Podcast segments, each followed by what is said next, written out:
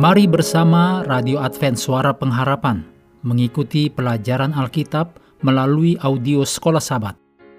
Selanjutnya kita masuk untuk pelajaran Jumat 1 September. Ini adalah bagian pendalaman. Mari kita mulai dengan doa singkat yang didasarkan pada 1 Petrus 3 ayat 7.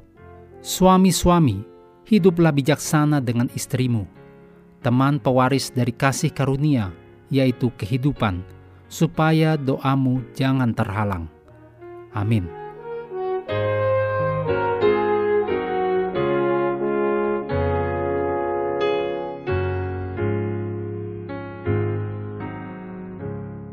Anda silahkan membaca tulisan Ellen G. White, judulnya Responsibilities of Married Life, dalam Testimonies for the Church, jilid 7 halaman 45 sampai 50. Dan yang judulnya Kewajiban Bersama, dalam buku Membina Keluarga Bahagia, halaman 106 sampai 112. Ellen G. White secara konsisten mendesak pasangan pernikahan untuk berpaling dari upaya mengendalikan pasangannya Ditulis dalam Membina Keluarga Bahagia halaman 118 sebagai berikut. Jangan coba memaksakan kehendak hatimu terhadap satu sama lain. Kamu tidak dapat lakukan ini dan terus memelihara cinta terhadap satu sama lain. Hendaklah kamu manis budi, sabar, menahan diri, hormat menghormati, dan sopan santun. Ellen White secara langsung berkomentar mengenai penafsiran dan penerapan Kolose 3 ayat 18, juga Efesus 5 ayat 22 sampai 24. Dituliskan, sering timbul pertanyaan, apakah seorang istri tidak memiliki kemauannya sendiri? Kitab suci menjelaskan dengan tegas bahwa suami itulah kepala rumah tangga.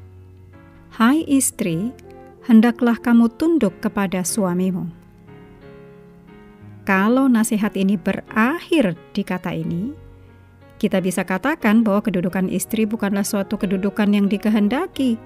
Itu adalah satu kedudukan yang sangat berat dalam banyak hal menyusahkan. Dan lebih baik kalau pernikahan itu sedikit saja. Banyak suami berhenti pada perkataan, "Hai istri, hendaklah kamu tunduk." Tetapi kita harus baca sampai pada kesimpulan nasihat itu yang berbunyi seperti kepada Tuhan. Dituliskan dalam Membina Keluarga Bahagia halaman 108. Selanjutnya dalam The Adventist Home halaman 115-116, Tuhan menghendaki agar istri selalu tetap memelihara rasa takut akan Tuhan dan memuliakan Tuhan sebagai hal yang terutama bagi dirinya. Seluruh penyerahan harus dilakukan hanya kepada Tuhan Yesus Kristus yang telah membeli diri si istri ini sebagai anaknya sendiri dengan harga nyawanya yang tak ternilai. Ada seorang yang lebih tinggi kedudukannya daripada kedudukan suami kepada istri dan itu adalah kedudukan penebusnya. Dan tunduknya sang istri kepada suaminya adalah yang diberikan sesuai dengan petunjuk Tuhan, yaitu sebagaimana seharusnya di dalam Tuhan. Berikut ini adalah hal-hal untuk diskusi. Yang pertama, diskusikan bagaimana menghadapi pendapat bahwa Efesus 5 ayat 21 sampai 33 adalah bagian yang ketinggalan zaman yang tidak membahas hubungan Kristen karena memaksakan model pernikahan yang berfokus pada otoritas dan dominasi suami. Jelaskan tanggapan Anda mengenai hal ini.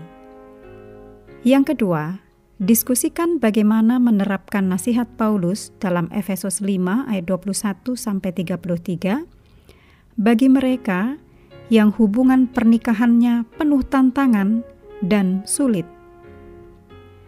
Beberapa orang Kristen berpendapat bahwa kisah penciptaan dalam kejadian 1 dan 2 adalah kiasan belaka dan bahwa itu tidak mendekati gambaran apa yang sebenarnya terjadi dan merupakan miliaran tahun evolusi.